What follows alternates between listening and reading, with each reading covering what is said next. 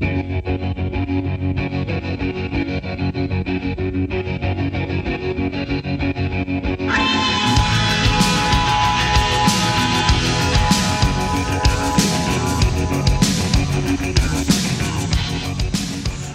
welcome to the Music Challenge podcast. My name is Andrew, and I'm your moderator for tonight's events. Uh, I'd like to introduce uh, my cohorts. Uh, Jed, how are you doing, my friend?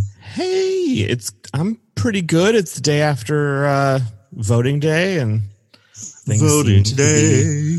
positive in the direction we want them to, at least for the presidential thing. Um, but yeah, I'm doing okay. I'm doing better than I was most of the day. Excited to do this. You guys, Yeah, this right on, a hang out nice with my reprieve. friends, and uh, yeah, I'm doing good. How are you, Kevin? I'm doing fantastic, about as well as can be expected under the circumstances. But um, I'm Same shit. fantastic because I'm with you guys. It's uh, it's cool to be Did you here. guys, and, uh, hanging on, man, hanging on. Did you guys uh, stay up late last night to uh, watch the victory speech? Um, I so th- hey, Rob here. Um, Oh, yeah. Hey, Rob, how you doing? what's up, guys? So I, I, it's a tradition, uh, always watching the returns with my mom since I was a kid, and I, and I wasn't going to do it, but then I had to, and then I turned it off. I was like, I can't because I'm, I got to wind down after that, right? Because Yeah, you're so yeah, yeah. freaking. Um, so so up. I turned it off, and then of course I popped out of bed when my alarm went off at 4:25 and went straight to my phone. I'm like, what the hell happened? And I heard what he had said. I was like, you freaking You're an idiot. God, are you an idiot? When Chris Christie's like, dude, what are you thinking? You got to be like, what was I thinking? He's just a fucking moron. He doesn't think. I don't want I to get reject- him I in a reject- political. Trump I rejected- I rejected- too. I rejected all of it, and and like we've been rewatching. Amen, like, Jed. watching Yes. watching Stranger Things with my nine year old, and she fucking loves it. It's Yes. amazing. Like she Yes. loves it so much. Yes. Great. Total. Both is my it freaked kids out? are- It's oh, perfect. that's so good. Thinking to about and uh, yeah, that. so Yeah. I did that, and you know, just like took some edibles and uh, drank some beers, and tried to like stay away from it as much as possible. I think I was in bed by midnight. I, I was- didn't sleep well. I I mean, I like tossed and turned, like just like with my hand like vibrating to my phone the entire night. But I I gotta admit. I, I woke up this morning and like I didn't remember anything till like 15 minutes later, and I'm just like, oh wait a second. Uh, and the thing is, it's like oh, I no- aspire nothing to do feels that. different. Uh, and went in there, it's like, oh, nothing is different. So it's, it's just like to me. Um, I mean, I kind of live for election nights, but uh, I don't live for election nights. But they were a big deal in my house Sure, me too. I uh, because my dad my dad worked in the media so like those were huge nights for him oh yeah So did my yeah, parents. I mean, basically, samesies they, Rob. Yeah, I Yeah. remember them being big in the past, um, but I intentionally have stayed in the bubble um, this year as much as I possibly can. yeah And i did it's an it's it's an incredible privilege to do so, and I'm grateful for it. So um, I'm yeah i did too feel like I'm I- we're I still mean- in the bubble right now, and this is a this is a pretty cool bubble though, our music bubble. Yeah I love this bubble. I've been looking forward to it all goddamn day. Good bubble. It's fun. so like Um, actually uh uh I, I don't have cable actually i have an antenna uh which is cool for me whatever Yeah. um I because don't have there's cable either. so a few things you know i don't have a service i don't have nothing but in any case um you know there's only a few options on late at night that aren't like uh religion oriented or shopping oriented so saturdays at midnight they play lost in space. Oh, talk about Danger a Will Robinson, bizarre- Danger Will Robinson. Wow. yeah no kidding because that Yeah. guy's a pedophile that's for sure Yes, Uh, dude. uh That was it a is staple. a wild stuff. Right? That was a staple of my mid afternoons. It was like in between the Brady Bunch and the courtship of Eddie's father, I want to say. Yes, Wasn't it dude. on, uh, Yes. channel 32 or yeah. I'll tell you, WFLD or some like Right. one of those And- weird channels. Yeah. And that robot's arms were fucking dryer vent hose for Christ's Oh, sake. totally. yep. PVC. You know? and uh, and not not only that, the robot is hyper unintelligent, and it's just like, can't you make Right. it better? Not only that, they just call it the robot the entire. Yeah, the robot makes Rosie from the name it. Jetsons I look was like a extremely supercomputer. into the yeah, Brady- Want to compare TV robots? Me too. Yeah, I was into the Brady experience, but the uh, courtship of Eddie's father and uh, uh, The Hulk. the Hulk and that other The Hulk, one. Uh, the love Hulk the was cool, but uh, the uh, I was all about Lost chips in Space too. was not a favorite. Oh, I watched Chips. So I'm with you. chips. Dukes of Hazzard was a motherfucker too. Dukes of Hazzard. I remember the day that came on television. Like, Yeah, So- remember they kept comparing it to Knight Rider? like prime time. Oh no, Knight Rider was- kept comparing themselves to Dukes of Hazzard. I was all about that show. What are the what are them Duke boys going to do now? Oh, I don't know. I was just been watching that Lost in Space, and it is just bizarre. It is And uh, I mean, the thing is, you know, by midnight on a Saturday, and they know this. Uh, you know, I'm usually feeling, you know, You're good and buzzed, gotta- dude. You're yeah, Good. got a m- So why don't I mention uh, our social media?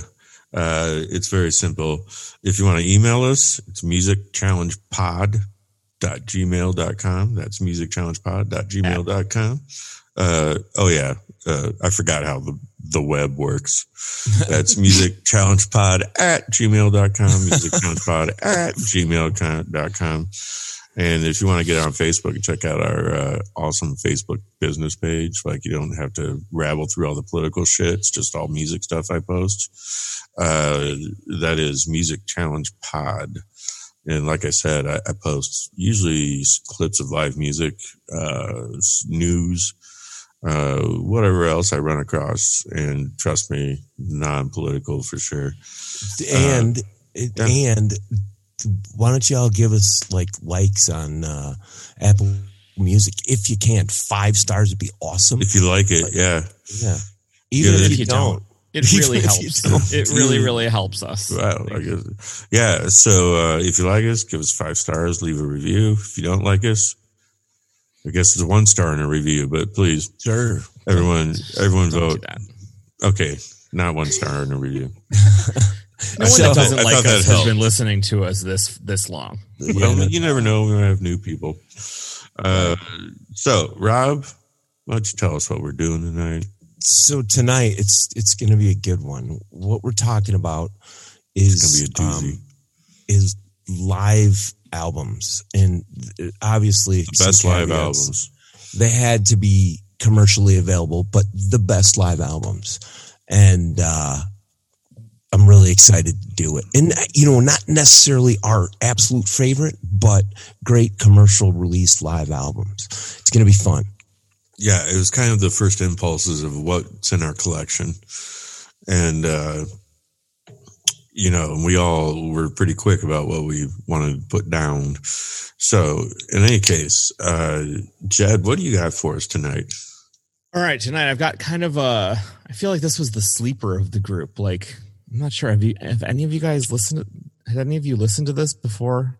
No, I had Beforehand? not. Never. All right, I nor- grabbed. I nor have grabbed uh my like. I, I think I was 15, maybe maybe 16 when I grabbed this. I picked it up on double CD. Um, Bob Dylan and the band before the flood, and it's a it's a collaboration album of them doing a 1973 tour. Um, Yes. and it's kind of a piecemeal live album of of them just like rocking and rolling through this through this tour, and uh, it was like I fell in love with this thing. At, like right after I sort of got into Dylan, you know, I had listened to like Sort of a three night run, basically. yeah, I, I had listened to like all of the ba- you know like the basic Dylan stuff from like from the get go, Sure. and uh, and then this was like the first thing that I discovered of like non folky sort of like getting into the into a little harder groove. Like this Got a was right- band behind them. got a band behind him and a really Had good Dylan. band. The band. the band, the band band. was was was, was backing him and you know collaboratively playing. Right. And uh, you know, like I I thought the thing rocked. You know, I listened to it for years, Absolutely. and uh, and it's still like it sits in my like the album. I just found it in my. It was like sitting kind of like on my wall, like in my toolbox because I had pulled it out of my car. Like I keep like two or three albums in my car, and it's Just there in for, like, case. just in case like my Bluetooth goes out and like Sure. That's been in there for a few few months and like I pulled it and was like, oh yeah, I gotta put that back in the stash. And That's uh, awesome. but yeah, like it's it's it's a great album. I mean, it's got. I don't think like. I was thinking about this before we were preparing, you know, kind of, or before we were like came on, and uh, Sure. I think three of these albums were that we were, were introducing tonight are like kind of combinations, or they were like there was some studio stuff sort of like added to like Overdubbed. create Ab- oh, overdubbed to create a better album, or Sure. like picked from two or three shows or clipped together, Sure. you know, songs clipped together. Yeah. Uh, Right. one of those weren't, wasn't, but like I'm so in love with live music that I like that's like such a weird thing to me to even think that like a live album would be Would be touched up basically. would be yeah, would be souped But- up a little bit, but Sure. I think it. I, These it's were much easier releases than live albums are today. Yeah, and it's just it's because I grow up like I've always been listening to just like live, like full albums, like front to Yeah. start, front to and back. you and you from, get not a, the what, style from, a, from a night on, on a tour, and like and you get what you get, different. right? Yeah, you get what you you, know, get. like it's some some of those recordings are great, and it's like you know maybe it's even a soundboard, but you know, and sometimes it's Bootleg really good recordings we're talking about. microphones. But it's something like this, I don't. It, it almost, and I get what you're saying, Jed. it has more of an all- album feel. You can they can assemble Right. it a little bit differently Right. because it's not It's it's, it's not got you flow. know first set, second set, or you know front to Right. back. It's a there. There's There's a, sides. sides yeah Sides they, they, they, they just arrange it in a completely different format than what i'm what i'm used to is in listening to uh live music and and so yeah that's all. I- I, was just gonna say, Jed. I'm sorry. All of us come from that direction. So, Jake, go ahead. I didn't mean to cut you off. no i was i was just gonna ask what you guys it, the the albums are or the the sides are kind of i think they're created where it was uh it was bob singing like the there's four sides right so it's Right. Right. so i think it's bob and the band playing on the first one Correct. and then the band playing second so it's like the the second side of the first record and then Sure, I can look that up right now. And and and yeah i've got it pulled up and and then i think it's all straight bob for the for the for side three correct. It's him And and, his guitar and his That's actually not true. that's not true Oh, it's not I all got Over half up. of it is the band. sorry guys it was That's all complex it's you know there's complexity to how they did it and i lost the uh wikipedia that i was That's doing. all right. But That's anyway. all right. um, but I think I think the uh like the the the first two and the fourth sides really shine with with with you know really great stuff in the like in on that third side too. Um but it is long. Like so you have It's- to prepare yourself. It's like it's like sitting through a long concert if you're going to go all like the sitting way. through a movie. yeah. What For are- sure. what It's an hour and a Which I half got long. which I got some Exactly. flack for cuz it is not just like a quick rock and roll show. It's, What, um, it's a lot of what- music. What are what's what's some of your highlights like song wise? I like on the first side. That just starts off and it hooks you in, man. Oh, most likely you go your way. No, And- mine. And of course, rainy day women.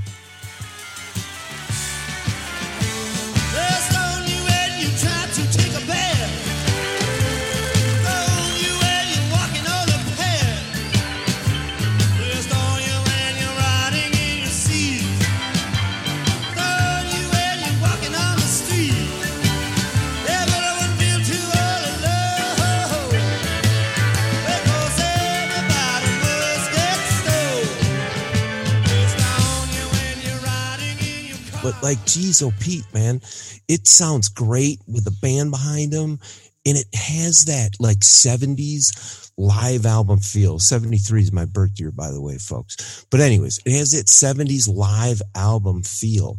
And my familiarity with '70s live albums was "Hot August Night" by Neil Diamond. And when I heard the way it sounded, Frampton comes alive. You that's heard that? exact right. It, well, uh, not when I was a kid. That was my first experience with a live record because my parents would play that for me when I was a Right. kid. Was Hot August Night by Neil Diamond, which is a great live album, folks. Sure. Anyways, but it had that sonic sound. I mean, it doesn't sound like Neil Diamond, but it just sounded like that re- type of recording, which I really dug. Huh? yeah, there's something about that that analog like there's beauty in the analog of that Mm-hmm. Totally. 70s however Well- they were taping that stuff kevin do you know how they were taping like what were they doing in the 70s with with their because several Oh, of these amp. have would- that kind of rawness Sure. Maybe recording that's great. Yeah, I would assume that there was there was probably this was originally Yeah, I would uh, Be mics out of the amp, I think. Yeah. and and transferred over that way. Um, and I think you know the the choice of this album was really unique because I had to actually look it up. I mean, as someone like I've seen Dylan, geez, close As to well. ten times, and listen listen to just a, a, a crap ton of uh, his stuff. I'd never like I'd never I don't want to say bothered with this, but like never even thought like Sure. knew this existed. Right. To be honest with Well, you. Bob said later that it Um, wasn't probably and- even worth it. So Right. He did. He blew it off. not- Well, I mean, yeah, he blew it off. He blew it off. Like was like, ah, it was just us doing a thing. Like He it felt was like the he band playing being a the band and me being me, and Yeah. like we were Sure. mashed it together. Well, and like I can see yeah. where he would come from that, And- but That's Bob. but I think um, the initial listen to this thing, it was like I, I want to use the word electric Sure. is kind of how it felt. Like it was like plugged in. It was an engaged arena sized Bob Dylan, and like that's it's a pretty rare slice, I'd say. Um, I don't know, I- and Um, I think- certainly, you know. Good sounding, and then you know it's like Yeah, a greatest hits Exactly. album. For so in that way, like it works. It's a great it's a great introduction if you hadn't heard either slash both bands before. And like you know are there more um engaging and historically significant Yes. Dylan recordings? Yes. Um, Maybe not the Dylan time. released them? Yes. You don't have to get bootlegs anymore. Um, but no, this you're exactly right, Andrew. This was, I think, the first live album Yes, he it released right after he It was Geffen, and so like so in that way it was big like because all these songs were now on the label and it was right after planet waves hit number one and it, that was dylan's first number one. It was kind of a big deal. So i get the timing of it and uh you know it it sounded good and um you know i probably like i probably won't go back to it but it was kind of a nice thing to hear as Right. a document. I thought a couple of those uh couple of those band songs though really didn't frankly need to be there and didn't warrant uh didn't warrant space uh or my time either. really on re-listen, Listening. that's where I that's where I landed on it because it, it had been a few years since I've listened to it like all the way. Sure. Like I I might you, ju- like you stuff- don't remember the band stuff. You remember the Dylan stuff. Oh yeah, and like I mean, the like I don't know. The night they I don't know if it was mike It was down mic'd pretty good. It- I think it was all mic'd for Bob. Like Sure. there's there's something about yeah some of that some of the band stuff like it could have gotten squished maybe into three sides. Uh, Right. But what are they Actually, the with it for, I side two and three are pretty much dominated by the band.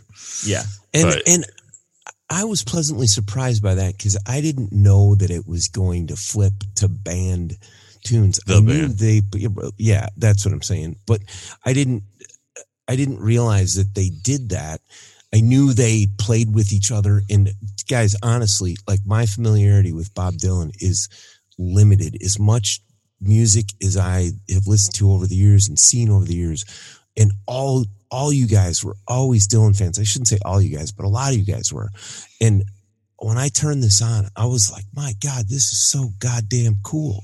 I mean, Yeah. that opener is fucking awesome, dude. And then, Right. I mean, those first three songs, it was funny too, because when I heard Lay Lady Lay, Lay,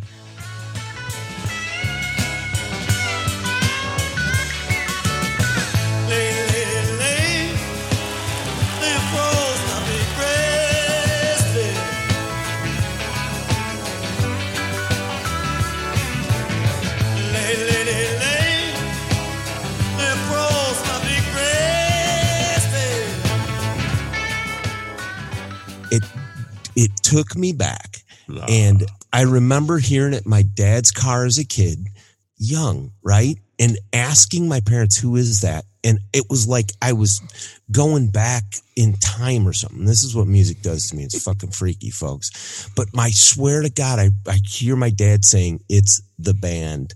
And then there was a conversation about no like who's playing this song? And I didn't realize, and I probably thought forever that that was the band, not realizing that was Dylan. How stupid is that? I, I didn't realize it was Dylan until I was in high school or college or something Right. like that. Because it's not. He, it's all nasal.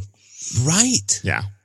Uh, it's- It's- he recorded in Nashville, actually. But having having seen like a whole bunch of like future Bob, like how many how many good Bob Future Dylan shows have you seen out of the collection that you?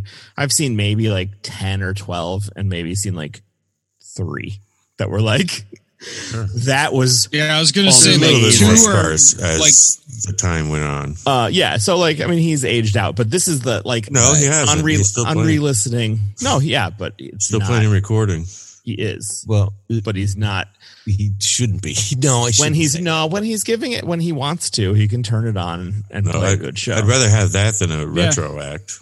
Right, oh yeah right, but like right. this is the this is the bob that i've always wanted to see So Right, sure. just To like me, raging, to you me know? this is slightly angry Bob. I was not, thinking- not slightly, but he's agitated for sure, and that Sure. makes his protest songs. You know, like you know, the first song, also a song I fucking love is uh, "It's All Right, Ma, I'm Only Bleeding." Darkness at the break of noon, shadows, even the silver spoon. The handmaid played the child's balloon, eclipses both the sun and moon. To understand, you know too soon, there is no sense in trying.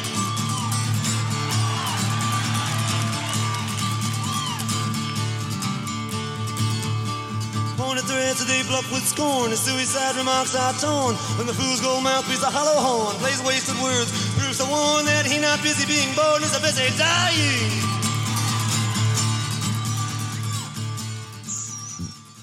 And Uh, it- uh, go ahead. yeah, and it, to me, that song is just, uh, I don't know, the way he sings it with kind of some piss and vinegar.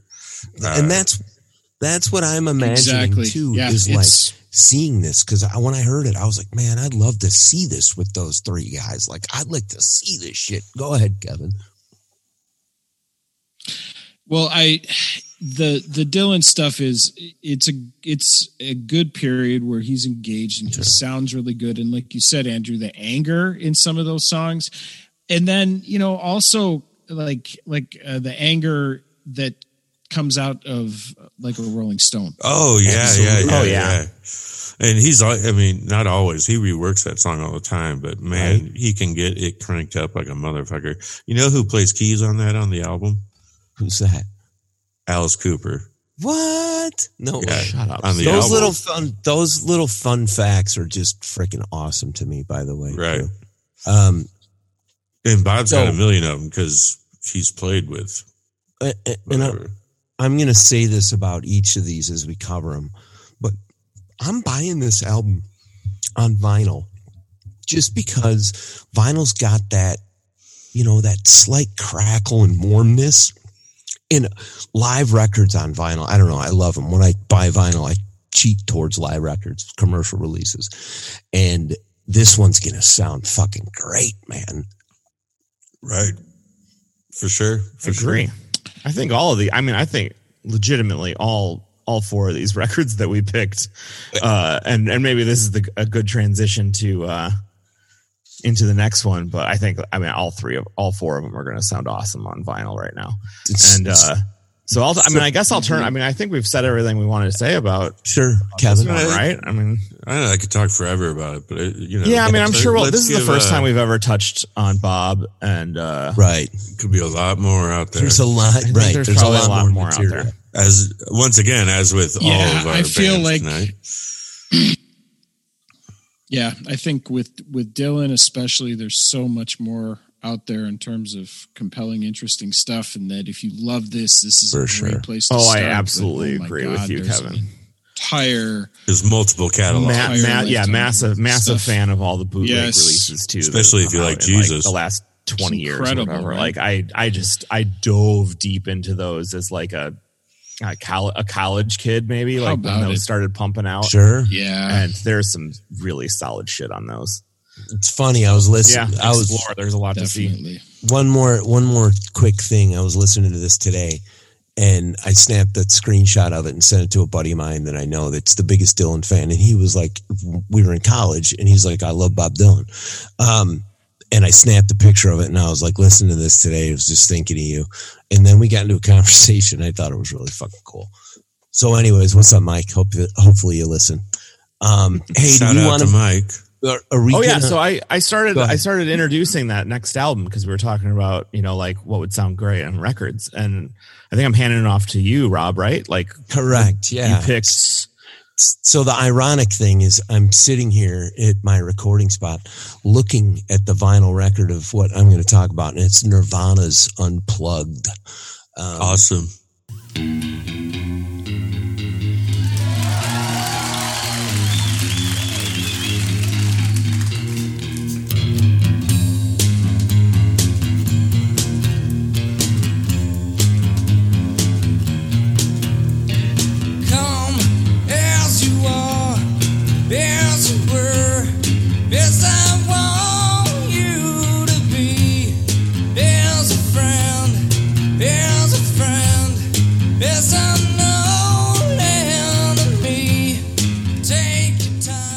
Which uh, I'm going to date myself here, but I remember watching this the first time it aired on MTV. Oh, me I don't too. Know, I don't know if you guys remember that, No. but um, I'm a little I- older sure. than. Uh, I went to a friend's house to watch it as a, you know. so infant. how how old were you, Jed? Like ten or something? It was nine. Was it Ninety three. 93? I was 13. I thought I was. I thought it was 93 or 94. I couldn't remember. Yeah, I was 13, and I went across the street to my neighbor and Andy's house, and we watched it in his attic. Dude that's incredible. So excuse me guys. Um this album obviously i've owned forever on multiple formats but of course i bought it on vinyl. And it's just an amazing mtv's unplugged was was Yeah, a pretty- gem in itself. became Um, pretty uh documentarian where like you know people were really clinging to live you know acoustic shows on absolutely. like you know different bands were really kind of you know Like- becoming known for their performances on there Absolutely. And like kind of changing their changing their design a little bit and doing it acoustic. And it- who would have thought that this like garage style, like punk rock, whatever band would turn like an unplugged into this and the interpretations on some of their tunes, um, just opening it up with about a girl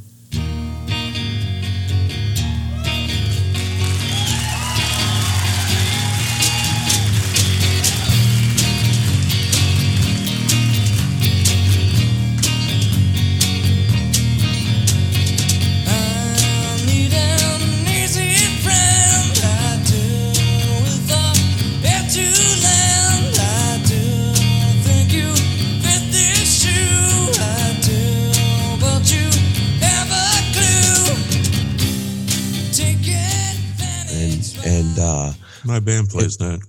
and then and then come as you are. I mean it's amazing.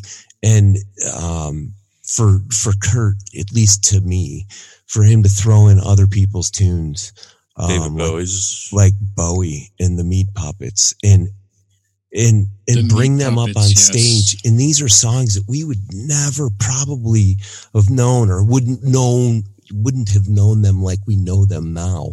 And it was all because of this record um oh me lake of fire two unbelievable tunes not even nirvana's but the passion that he put into these tunes was just unbelievable. And it I'll, was admit, I'll admit that for sure. It was it was it was one of the greatest the greatest records to come out of that whole Seattle grunge scene personally I think. Sure. Um Rob, I echo completely what you're saying about that in the sense that it was such an important thing musically at the time for Kurt Cobain to bring those other acts on stage and to also what MTV Unplugged did for those grunge acts by giving Absolutely. them a platform Right. to rework their tunes, right? Like Alice in Chains, unbelievable Jam, unplugged like all absolutely all of these bands were able to show off a different side of their music in a way that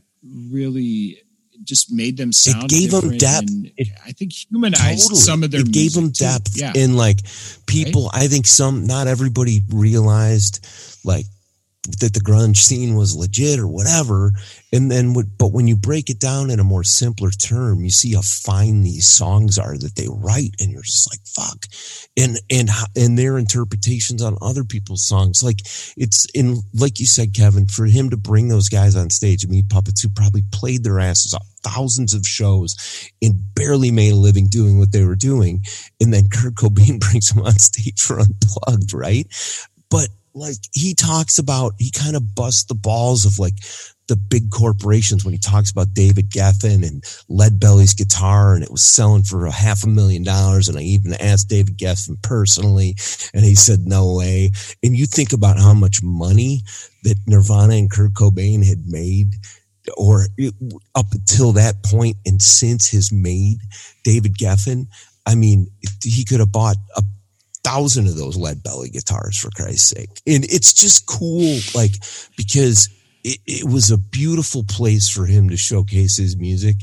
And he probably never thought in his, in a million years that he would be like on stage like that in that format. And then just like, I, or I don't know what you, what, what do you call it? Like galvanized into rock history with that. It's just, Right. Oh yeah, they definitely got locked in. I mean, like plateau is like oh God, I love that that. like that that's something in the way from Yes. Nevermind, and then like into the plateau with meat puppets, like and that whole meat puppet section is just like so amazing, and like Oh, it yeah. totally like it sent me down just like a crazy rabbit hole with like them and the Vaselines Mhm. and the Lemonheads and like all this like Dude, and the- early '90s and like I, I just like dove deep Yeah. like this Lemonheads. afternoon. I was like, I just need to like The listen Me- to the all this music. Melvins, I haven't listened to for Melvins. Yeah, and uh, yeah, Yeah, this Go ahead, Kevin. the historical significance of that album is that I think you know they were able to they were able to show off this other side like you guys were talking about in a way that had nothing to do with that big you know Absolutely. Teen Spirit, Simple, right? Like- broken down. right? and um and the fact that um like you said the the the exposure of these other acts and just the musical rabbit holes that this particular Absolutely. album does um and allows you to go through is um i mean yeah that's effectively what it did to me as a you know 20 year old um and uh, yeah it it it broke up music into more manageable pieces in ways that you could uh it was a spot in like to just I have to talk about the song because I love it so much and it chokes me up still sometimes What song? when I hear it. But it's Where Did You Sleep Last Night? I was just talking about Lead Belly. But that's one of his tunes. And Kurt plays it. And it is probably the most powerful moment at the end of this uh, end of this album or this record in the video when he like takes a breath and sings those last lyrics. It's like oh my god, it's just gut wrenching dude. It's his last so performance. um no, I don't believe it was his last performance. Well, not the last No. performance, last release. right. Well, because they did live and loud, and I was going to touch Okay, on so it's not all right. And live and loud was just a MTV video thing they did in Seattle. I think at the Paramount Theater, right? And but like with MTV's cameras and everything Right. set up there to record them, and that's probably outside of this my favorite Nirvana recording. They have Pat Smear, and of course he was included in this. And this is like our introduction to Pat Smear, right? Like the unplugged. That was the first time we saw the second guitarist Pat Smear, I believe. With and this is like you know they added him. Um, but he played on that live and loud version, and it's of course electric and just rocking, beautiful recording, firing on all cylinders. Um, but I don't know, just the power of this guy. I often refer to, and I don't want to go down like this, this Kurt Cobain Nirvana downward spiral, but I, I- Which is I- what it is, kind of. right, I, that's the style of the music. Right. I, I, I look at Kurt Cobain and Nirvana in different, even in their electric format, as like blues. It's just like it's somebody's pain turned into great powerful music. And I think that's kind of the definition of blues, right? It's just got freaking soul. And this album just drips soul. Right. Yeah, For sure. For sure. I I definitely agree with that. it certainly seemed did you have to. What's that? Oh, I thought I, I think I interrupted you. I was just I have No. one thing, but It certainly seemed to resonate with the generation. And, Absolutely. um, you know, so how old were you, Rob, when this came out? So I I would in high school, senior or No, something like that? no, I, no. I was 22. So I was at. I was at. No way. No Yeah. way. dude. I'm old. I'm 47. Jesus. I'm yeah. So I, 49. gra- no, I wasn't. No, I wasn't 22. I was 20. Was 20. God, I can't do math. It's Thank horrible. you. Um, but either way, I was at Illinois State and was heavy into Nirvana and Pearl Jam and, and with a handful of friends of ours that all these guys know that we still stay in contact with. But I just remember us all Barely. sitting in our living room. And that's the cool thing about this. My one last thing on Nirvana Unplugged, and it, and then I'll let you guys talk because I won't shut up here. Um, it's as fun to watch as it is to listen to and you pick different things up if you listen to the audio and don't watch it. I, I just, it's something that never gets old to me. And I, if Nirvana Unplugged is on, like on TV, I catch it. There's no fucking way I'm not watching the rest of it. No It is fucking way. uh, it's on Vimeo. The entire the entire show is is split up into like song by song on Vimeo that you can watch, Okay. at least. Right You on. can find it other places. Right on. I just wanted to. I I was blown away because I didn't. I, mean, I guess I didn't realize like I didn't know like the backstory of of Kurt or whatever. Um, Sure. But he was like in deep deep withdrawal during this, Correct. and like everyone was super super freaked out about him be, like even being able to play it, and you can like you can almost can hear his it. anxiety like in between as a oh, banter, Oh, and he's like, the "Oh, I'm gonna. I'm gonna screw up the song," and you can see it when you watch it. Like he did have the shakes, and Yep. like for him, He was ripping was- cigarettes down on but when I re but when I rewatched Ew, it, I was good. pretty pretty blown away at like just how on on point he was, like being in the condition he was he to was be able to like turn it on like Focus, on and man. off. I mean, the guy was a good musician. Like he Yes, really, yes, really yes, tight. yes. His passion comes through on this album. I think. Yeah, You know, the absolutely. thing is, it, this album doesn't resonate with me. It just, it just, I mean, not only this album, like Nirvana just doesn't. However, that's not my point. Um, my point is that the passion of Kurt Cobain really came through to me on this album and the musicianship. Um, you know, I'm not saying he's got wild chops, but you know, the thing is, it's like he really felt all of this, and Absolutely. and he had some interesting shop chops. Like he would do weird things, You're right. he's got better electric chops than twisting. he does, yeah, uh, that's true. yeah. Probably. than he does. I mean, it, I just think that he's built for an electric, not necessarily he, he loved the drop. agree. He loved the drop D, but that's the cool thing is his songs freaking stood up like this too, which you can hear it in the bass, Yeah. The drop D. But so, uh, why don't we take a break here? And uh, we'll be back on the Music Challenge podcast with the Rolling Stones and some Frank Zappa.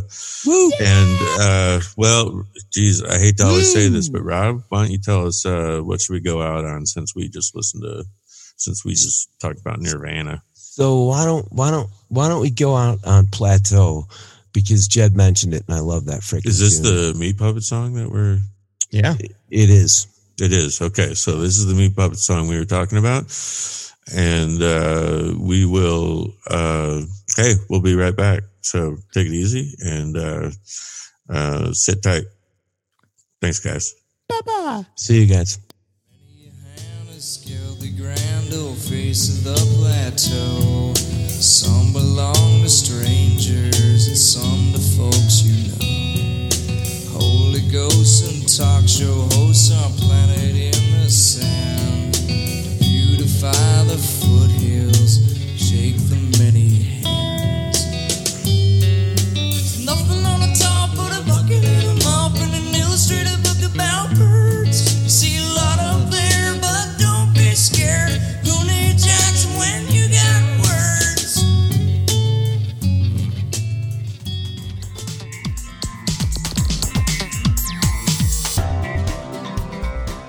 Remember, everyone, we want you to submit your formative four. Tell us the musical seeds that set you on your path, and we might review one of your albums right here on the air.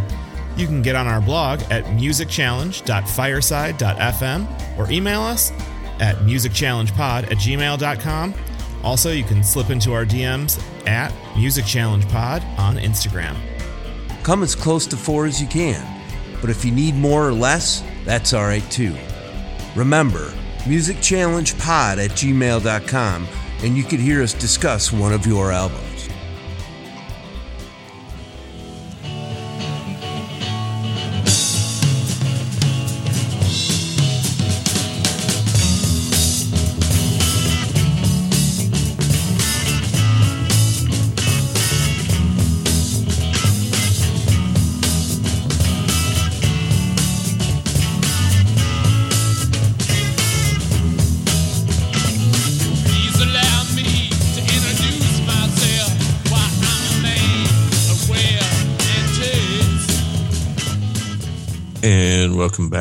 Music Challenge podcast. Uh, we just came back in with uh, Sympathy for the Devil live uh, from uh, the Rolling Stones album, Get Your Ya-Ya's Out, uh, which is uh, what I chose as my best live album uh, tonight. So, uh, you know, one thing is, I know that this was a relatively new album for uh, the rest of the cast and crew. So, uh, Correct. Yeah. So, Rob, what did you think of it? So again, like I talked about with that Dylan album, it had that '70s almost. I don't want to say it, but it had that same style '70s recording. You know, It was released Um, in uh, n- 1970. yeah. So, and I- believe, I mean, did they did they set it up or knowing that they were going to record and, and make an Yeah. album? So, Yeah. I mean, just just the opening of it is so damn catchy and amazing. And then, of course, I was sucked in hook, line, and sinker. And uh, like you said, Drew, first time I heard the album. But then, of course, I hear Midnight Rambler and Oh, know, yeah. that, know that I've heard that version of that tune and not even knowing that it was from this record. Because every once in a while, Oh, yeah. we would play it or whatever.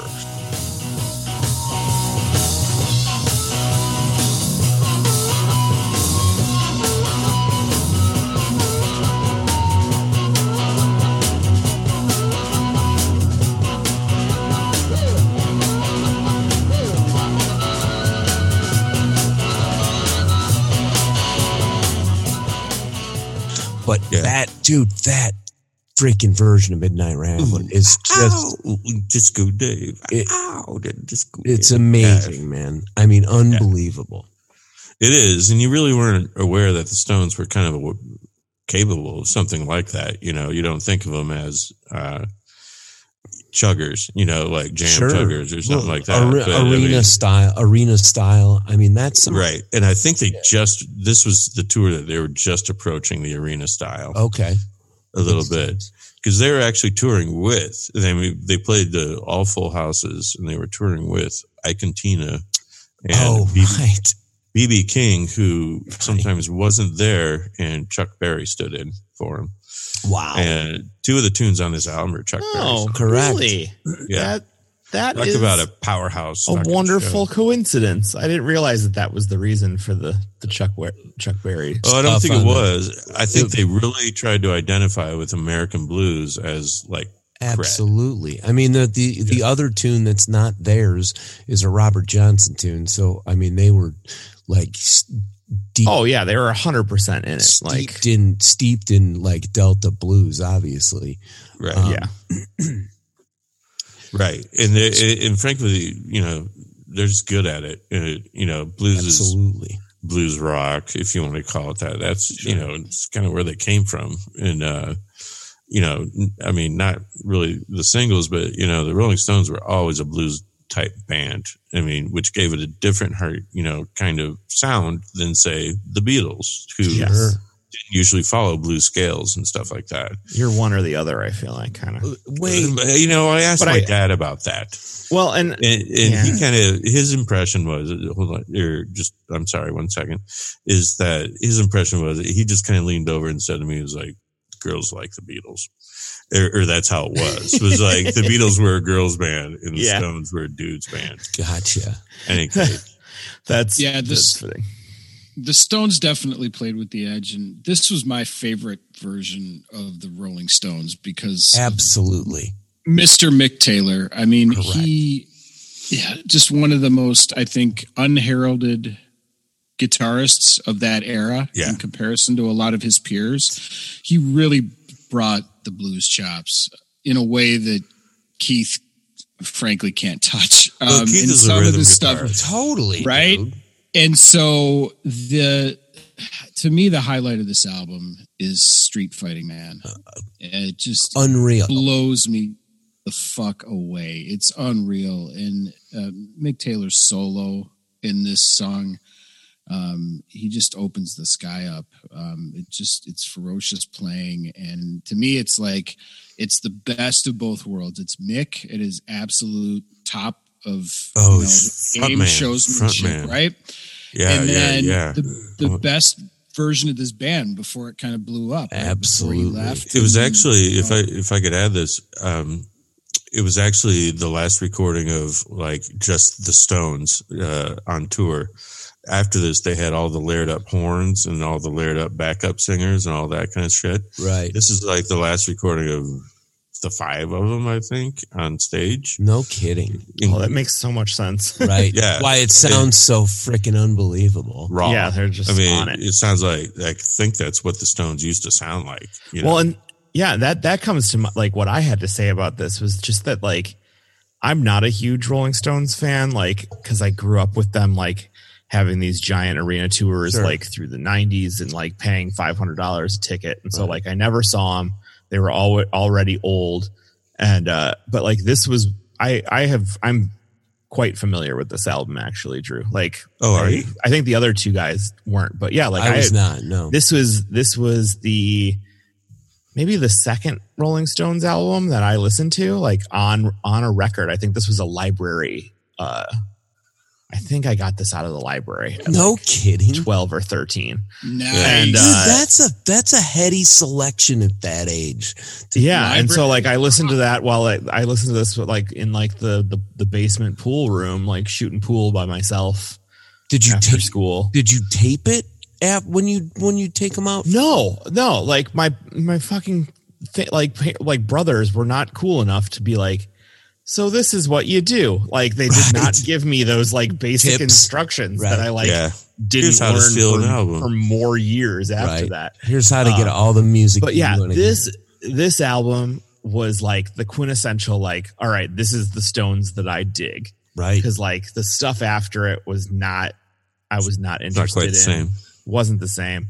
But like, yeah, I this makes it, perfect but- sense that this was just like the like raging, like this is the this is the Rolling Stones assault. Like the whole album is just like them raging and uh doing their thing. And like Kevin's hundred percent right. Like it's just like It's the best version of the Rolling it is Stones. the like, best version of the Rolling Yeah. I didn't I didn't realize it was so I did a little bit of digging and they talked about Mick Mick Taylor and being in John Mayall's Blues Breakers and how he brought this like improvisational style from that to the Stones and it obviously was like peanut butter and jelly for Christ's sakes Oh, yeah. because it turned out amazing on this record.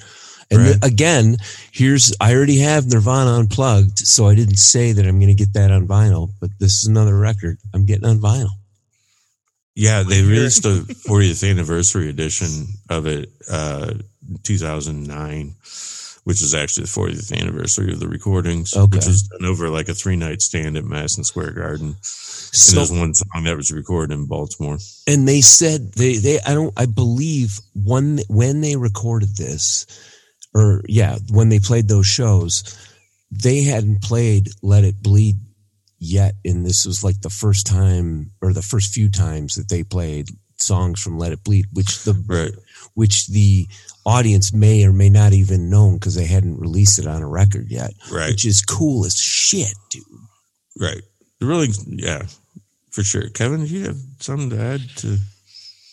I I I love this version um, of this band so much, and it is a great it i was thinking about these albums and our next one will also fit this theme but they all have these songs on them that resonated when they were first performed live Right. and they also resonate like crazy in today's world Absolutely. in a lot of different ways i mean obviously all of those dylan Street songs fighting man. but then street fighting man sympathy for the devil um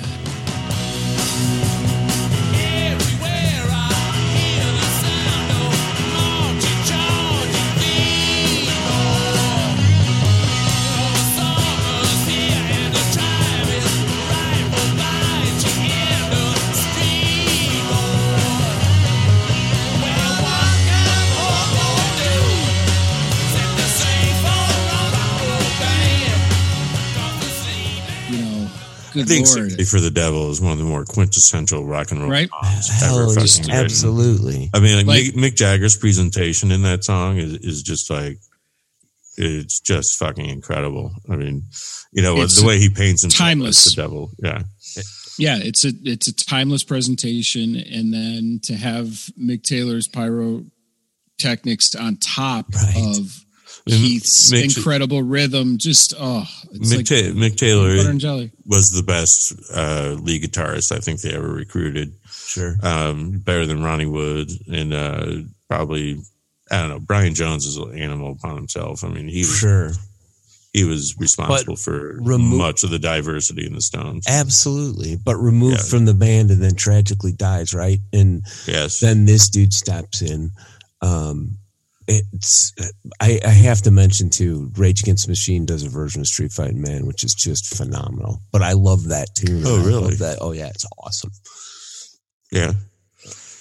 And uh, even some of the like blues songs, like Carol is the second song on there. Just fucking love the way that Awesome. chugs. Yeah, I mean, it, I mean, you know, it, it's a, it's not something you would think that you know would be a really cool song, but it was a really cool song. Absolutely. I mean, this is the way I felt about it anyway. So, yeah, um, great choice andrew Yeah, Great this is a good Oh, pick. Absolutely. thanks. I appreciate it. I And- appreciate I appreciate you letting me uh, present that. So, Yeah. All right. So Go, what's go listen to this if you haven't. yeah, get your It's a- eyes it's a quick- out. brother. It's a quick uh, run. Like it's a quick listen too. yeah, Like, it's an easy songs. listen for sure. it's a rock, yeah. you know, rock album. So what's Right our what's our last and whopper of a live album? Kevin, why don't you tell us? Oh boy. i chose frank zappa and the mothers of invention roxy and elsewhere Is it the Mothers of Invention? I believe so. Is it? I believe so. Yeah.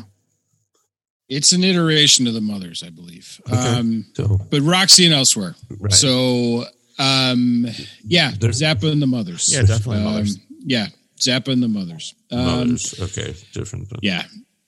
Um, this album, um, if you know, I think if I were to put this, this would this is a desert island album for me. I think this was an album that opened up portals in my brain to be receptive to other music. sure.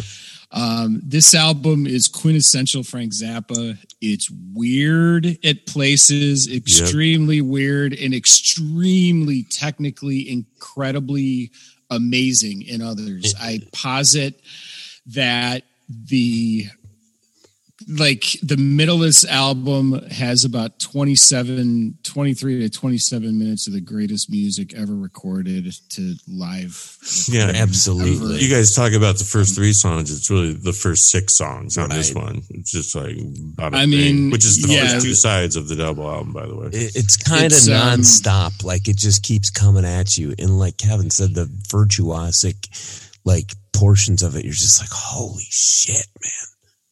The Yes. the this is um much like Andrew chose an album that had my favorite version of the Stones. This is my favorite version of Frank Zappa and, and the Mothers with Absolutely. George Duke, Napoleon Murphy, Brock, um, just being like really doing a lot of the heavy lifting vocally and Yeah. And keys. Um, and uh, all three Fowlers. I looked it up. which Yeah, was I'm looking crazy. at it right now. I did, you know what? I didn't even know Walt really existed. Uh, and then I think one of them is listed as a dancer, which I think is pretty Bruce. amazing And- too. and- yeah, there you go. And Ruth, dude, don't forget Ruth Underwood. Ruth oh my Underwood. God, Ruth is an absolute, yeah, Ruth is an absolute rock star on this album. Um, He's from so it- Juilliard. Jeff Simmons, I think, is from Juilliard and as well. right, didn't weren't they uh, weren't they married? And she said, "Hey," or they met in in in music school. I school, would imagine. There's and and and uh, I think she just said, "I'm going to try out for Zappa" because he was already in it or something. I don't know. And and he's like, "Okay, you know, that was the thing. Like, if you thought you were good enough at whatever you played, he'd let you try out." And I'm Yeah. I'm stare I'm staring at the like I'm a I'm a total uh Zappa virgin essentially. I've like done some stuff, but you know didn't do the deed with Zappa really. sure, Jesus. But yeah, like I I had never listened to this album. Like I feel almost embarrassed at this point that I. But I'm, but I'm staring at the musicians, and I had no idea how many people oh yeah. in this band. it's a crowded stage. It's yeah, so it's a crowded stage. incredibly deep and crowded. They yeah, and like it makes so, good so much even more sense why I like fell in love with this album so much. Like I don't know, it's, Yeah, it's, it's crazy. It's I mean, it's a it's rock of- band with Go ahead, man. Oh well, it's I mean it's a rock band with orchestral principles that yes, uh, yes, yes. operates with exact uh, orchestral precision in the moment, on command at this virtuoso guitar player who barely plays in some of these pieces, barely fucking Right, plays, but and then when he Until does, the solo.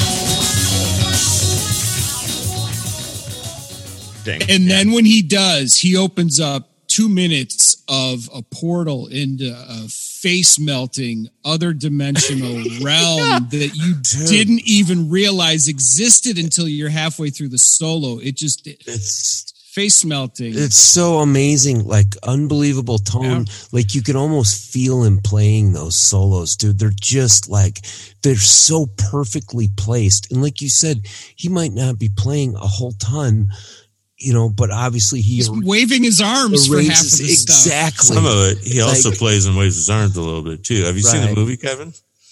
Yes, yes. I have it on DVD and it is an incredible watch. This is another Oh, fun borrow. watch. This is another yeah, fun watch. This we will um we'll figure out a way to uh, Production put meeting on this here. on the projector um on my new projector. Oh, yeah. We'll fi- yeah. Like I, I need a somebody good with a idea. I'm doing DVD a- I'm player, a- but I'm doing a garage Yeah, I have projector this- set up too. yes, so we'll figure this out. All right. But yeah, good. this this album. I mean, so we talked about darts earlier in the evening, and like I said, my buddy who uh, the and Jed, I want to speak on that uh, idea of not having. Um, I'm going to call it a Zappa rabbi, basically, right? The person that introduces you, the person who says, "Hey, psst, right. Check hey, this out. this is Yeah. really cool." Yeah, you need It's- that. There's a few. Um, there's a few characteristics. No, It's- no. I mean, Drew's my rabbi because we talked about this long, long I ago. tried. right We but I, I just it. want to Never i wanted cracked to right but i just wanted to speak on the characteristics of rabbis of as far as zappa goes they're all dudes right. they're going to be in their 40s 50s or 60s Thank you. They're um, yeah and um, not all of them live in basements but some some too, Um, right? and and i think you know How does we're garden level all- sound? Some right some may or may not like Rush a lot as well. Most definitely um they're familiar with the canadian band marillion um and and they're probably a self-described music nerd but in that is a community. And Uh, honestly over the past i don't know 20 years like i and i can say that Frank Zappa was probably I'm going to say this Andrew to you like that was probably like you and I were the people that among that big group of friends Right. looked at each other over Zappa and were like okay Right. yeah, We got Yeah. something here. gets it, we like- got something here. yeah and, and I think you and I probably had an appreciation for Zappa like I think we went way deeper with the catalog Right? than anyone else Like the-. Immediately and like Yeah. this album was the reason why and so Jed Totally. I'm so geeked that this was your entry point Oh yeah, Zappa. This I- was I- my I- entry. like- this was my Well, entry. the other I- day I, can I I, also listened. mention- I listened to it. Oh yeah, go for it, Drew. Oh, I was just gonna say, as far as cool goes, you know, quantifying cool, this is one of the coolest fucking albums you ever heard in your life. Absolutely. I mean, it is slick. It is- you you want to hang out with them after Yes. the show, for I mean, sure. They're the smartest guys in the room for sure. Right. And it's and their playing is mind blowing and they act like it's absolutely nothing. right. And And you know, And better it probably wasn't actually that fun to hang out with them, but No. Well, You if you to. did, you couldn't. probably fun to hang out with the band, not Yeah. fun to hang Yeah. out with Zappa. You, You Yeah, couldn't. definitely. you- if you got caught doing drugs, you were out. You were gone. You were gone. You know. Um. yeah uh, sorry. Go ahead. So yeah, I I mean I, I I texted you guys the other like kind of freaking out like I was like all high and like ah, like super excited about having listened to this album because like it connected so many like so many places where I landed on like a musical map, you know, like Totally. there are all these all these bands that I hit and like then I listened to this and was like holy shit like I just like I just like moon bounced like over this this landing point on the map and just like hit a bunch of other ones on the way. Right. Right. But yeah, it was like welcome so cool to connect all those dots because like all of that music I'm into, like Ween, I mean, Ween wouldn't exist without these guys. Absolutely. Like Phish wouldn't exist without these guys. Really, No. like Yeah, Trey wouldn't I mean- exist without these guys. Yeah. yeah. Do you guys yeah, ever- I will be- say that. Like, there's so much, and like, I didn't realize how much like prog, uh, the, Oh, the yeah. like the brilliant prog genius in his playing, and then like, I just didn't know that part of Zappa existed at all. Really, like, I thought it was way more wrapped up in like the like shticky blues. Some bands are. Bebop, some, you know, some, like- some incarnations are. This is Okay. not one of those Yeah. incarnations. This isn't right. okay, yeah, Yeah, and I could see the- him wanting to explore I that. mean, they're all stacked places. with virtuosity. It's just kind of no, but it like yeah, like he picks out. I mean, what's it? Um, Echidna's Arf. Like yeah, there's oh, really Jesus.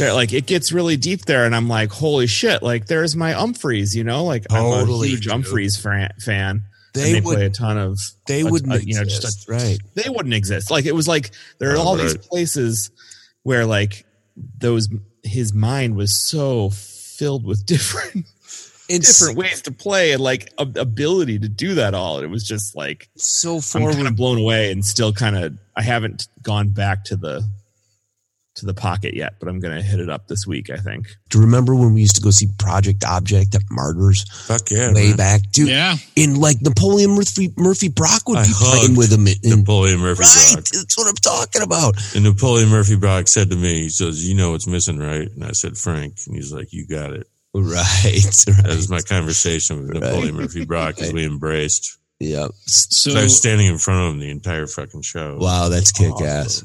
Yeah. Like Andrew said like it's all Yeah. out there right Well, I mean, like for example, I mean, he had the Little Big Band. He called it in 1972, and there's really hardly any recordings of it because he mostly toured Europe, and I think he did like maybe six shows in America, Okay. and uh, and he couldn't keep the band together very long because it was huge. It was like you know, Uh, he, I mean, they were all virtuosos too, and he said they had no stagemanship whatsoever.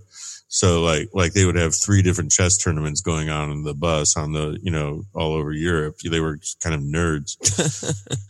so, but in any case, you know, they released two discs of this band, and they're simply incredible. I mean, you know, I mean, I don't know if you know the song "Approximate," but I mean, it's got some versions of that that'll just blow your stack off. I mean, wow.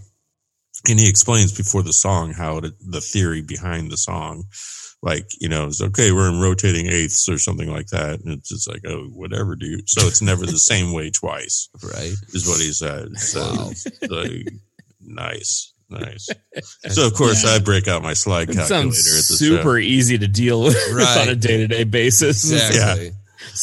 right?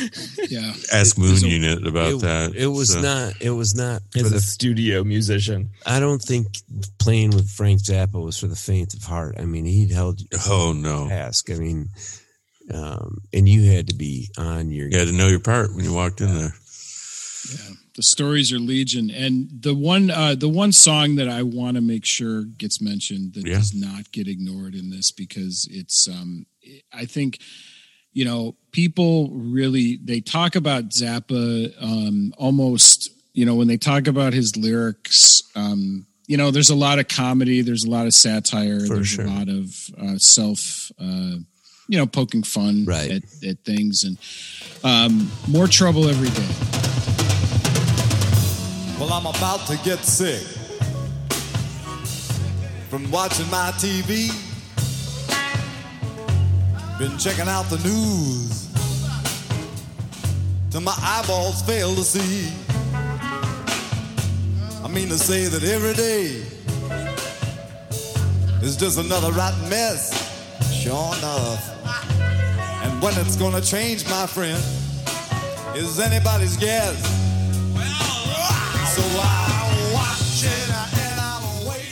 Um, this is a serious ass song that was written during the Watts riots, Yep. but when you really listen to it, oh my god, is it? It's up. I mean, I I'll put it on the level of anything we've of any of these albums we've heard tonight, and, and I'll put them on the level of the Dylan songs. Um, I Oh, think sure. it's that good. And then yeah, definitely. um, just blowing the guitar solo out, just the the back half, like uh, "Son of Orange County" and oh that's incredible Absolutely. like just the But even- guitar solos at the end of this Oh yeah, album. for me, uh, for for me, the the the guitar solo is just. I mean, the ain't never heard they anything like rage. They just rage. They're like, there's no, like there's not really anything touching it from the rest of this catalog for for the, for tonight. Like, Well, not only tonight. I mean, like, there's only a handful of guitarists in the world that touch that. yes, I mean, and in the same way that it like touches my like it hits all the right synapses. Oh, in yeah. my brain. it's Like, driving your the same- cannabinoids crazy. It just yeah, Yep. it does the same thing that the music I love so much Right. does, and it's Yeah, just totally. like, and it's a lot of it too. and you were doing it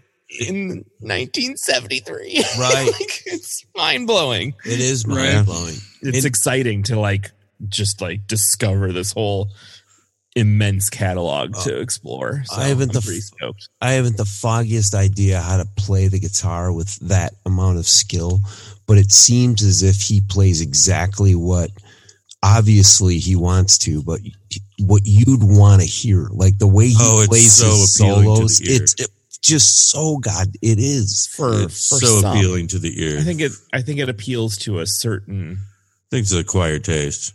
a But, certain uh, brain. I know, get like it. I get it. I, but I get it, but the thing is, they're very melodic. taste, though. I mean, they're very melodic, and that's why your ear can follow them. Yes. you know. I mean, so it's cool. You know, it's I don't know. My it's opinion. yeah, it's funny the way um my my wife describes his playing is she'll uh, she describes it as playing sounding like playing with razor blades, basically. Yep. Um, and you know that you can crave that every now and Absolutely. then. And I Bob think Weir does that too. right, and you know if you think about the Strap. way in which he attacks the the guitar um you know and and really plays some of these solos and the fact that with some of this music, there's so much else going on that you're not even really thinking about his solo, and then all of a sudden it shows up, Uh, right. It hits you like Yeah, Village it's of- so com- Village so of the Sun, dude. The in the best Village ways. of the Sun.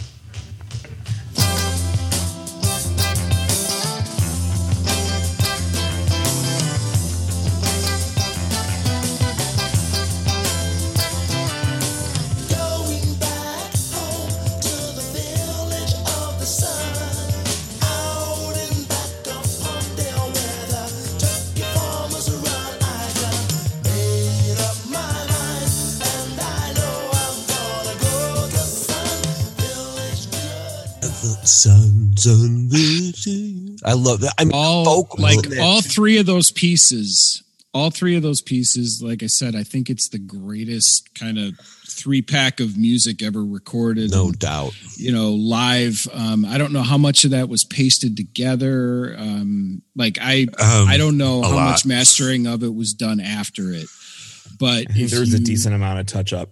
He intermingled two solos from two different locations to make one solo. Got it. But I think um, just everything that that band behind him can do and how precise it was. Oh yeah. um, and just how incredibly appealing it sounds to the ears. And then, like, for me, it's like I've listened to that like suite of music so many times that I will listen to it now intentionally listening to one player. If you haven't listened to it, by all means, um, just put on a pair of headphones, walk around the block, sit on the couch, blow your, you know, blow your mind. That's the way to And listen then to it the first couple times I too. mean- Throw on some headphones. Blow yourself. Yeah. well, I don't know about that. Headphones That's- and blowing That's yourself. another podcast. That's another podcast. You know, never know. It could be this one. Well, it could be a we have a lyric BDSM that we just haven't sister podcast that we haven't told you guys about. Yeah, yeah, yeah. starring the Gimp. It's called, you know, Yeah, That's what I go Penguin in under. bondage. That's my uh, yeah. Just like a penguin in bondage. In any case, Andrew, Andrew in a leather mask. Hello, hello. Hey. there you go. There's there your it one. is. It's your There's one. your one. And So- you're saving it pretty good, Rob. I did. I saved it. I saved yeah, it's pretty good, pretty good. So, in any case, um, why don't we wrap it up for the Music Challenge podcast for tonight? I think we've got uh, more than enough that we've served up to you. Meaning, probably gonna have to edit some of this down, but in any Including case, that. Yeah, including that. Um, now that Rob said that. Uh, any case, uh, well, um, thanks for listening. Uh, I hope you had a good good time, and and uh, uh, for everyone else, But before before we before we bounce out, we talked a lot about Zappa, but I just want to talk about how how marvelous the banter is. He's a beautiful stageman. Oh, yeah. just hilarity on stage. And I just wanted to remind everyone because this hit me like in a perfect funny bone. Jazz is not dead. It just smells funny. and now to you, Kevin. Thank you, Jed. I um, I'm just wishing everyone, all of our listeners, a great week. Um, just want to remind you all, give us a five star review. We love you. We love you. We love you. Please. And we hope you had a great time listening to us kick it. We're gonna keep kicking up great topics for you, and uh, we love you all and wish you nothing but the best. Rob, Thank you guys um, for listening to me ramble. Um, everybody, have a good week. Be safe. And uh, hopefully, we get to the other side of this whole uh, election Uh, we'll thing. there. Election thing. So, it's, so when you get to hear this, we'll, we'll we'll have known already. But God, I Hey, want to I get mean- out of this. Like, yeah, we're uh, kind of in limbo at the moment as far Right. as El Presidente goes. So, uh, for the Music Challenge podcast, uh, we're going to say goodnight and hope you enjoyed it. And take it easy, folks. See you guys. thanks everyone. Good night, everyone.